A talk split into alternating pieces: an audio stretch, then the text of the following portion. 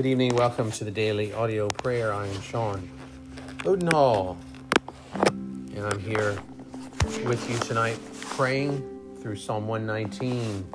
We are in the section that begins with the Hebrew letter Lamed, Psalm 119, verses 89 through 96, and then we will move right into a prayer for passion, for more passion for serving, for loving God from the Valley of Vision.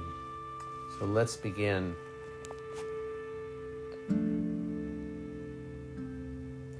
Forever, O Lord, your word is firmly fixed in the heavens. We can rejoice in that, O God, and we are it's we are in such a good place knowing that daily when we when we go through the days, go through the nights, knowing that your word is firmly established, fixed, placed in heaven, and that nothing can change it. That makes a huge difference in our lives when we know that we can stake everything on your word and know that it will never change, it will never diminish its power, it can never increase because you are unchangeable. We thank you for that, Lord. We praise you for that. Your faithfulness endures to all generations, and we are part of that. We are a generation that is part of that promise.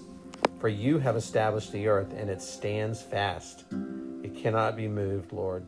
By your appointment, they stand this day. By your appointment, this world holds together. Everything holds together. Molecules, atoms, everything is in perfect obedience to your will, your great wisdom, which we cannot understand. We will never understand. Yet this world is your servant. If your law had not been my delight, I would have perished in my affliction. Again, we thank you, Lord, that having your word as our delight protects us in many ways, in so many ways. And if your law is not our delight, then we would, or when we are afflicted, when we are persecuted, when we are going through trials, if your law is not the foremost authority in our life, then we are in danger of falling and, and become and more and more susceptible to what these things can do in our life, Lord. So help us to be diligent to love your word above everything, above every other thing in this life. Help us to not get distracted. We are yours, Lord. We will never forget your precepts, for by them you have given us life. And we are yours. Save us, for we have sought your precepts. Hear us, Lord. Hear those who are crying out for you right even this moment, who are crying out for you, who depend on you, who trust in your word, trust in your precepts unlike the wicked that lie in wait. They lie in wait to kill, steal, and destroy, as the enemy does. The wicked lie in wait to destroy us. But we consider your testimonies and your law and your promises, and we are saved, we are protected, and we have all that we need to fight and battle against the enemy. For our weapons are, of our warfare are not carnal but spiritual. We thank you that you have given us all we need.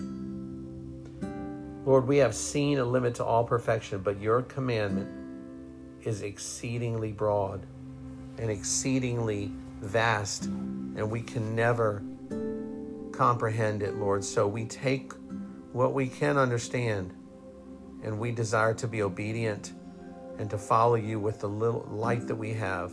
Increase the light in our lives yet help us to be obedient to what we have. Holy Lord, how little repentance there is in the world, and how many sins we have to repent of.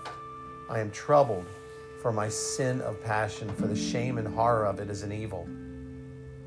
And we purpose to give way to it no more and come to you for strength to that end.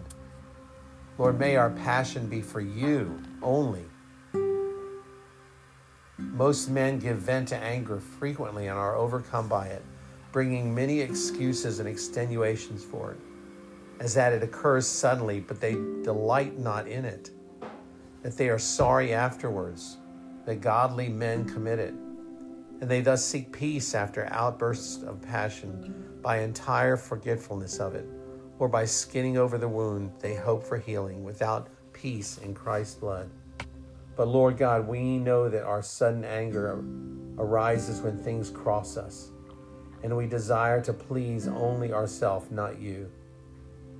There is in all wrongs and crosses a double cross, that which crosses me and that which crosses you in all good things there is somewhat that pleases me and somewhat that pleases you.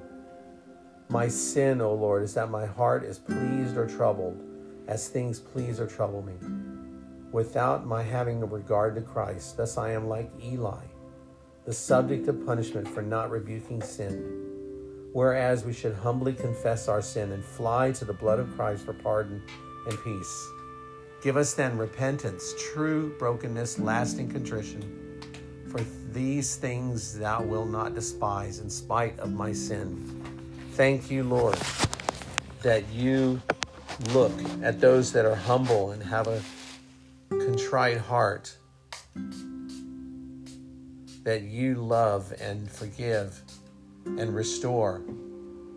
But we pray, Lord, that we would have a stronger passion for you in the, these days, these next days, that we would desire and love you more than anything else.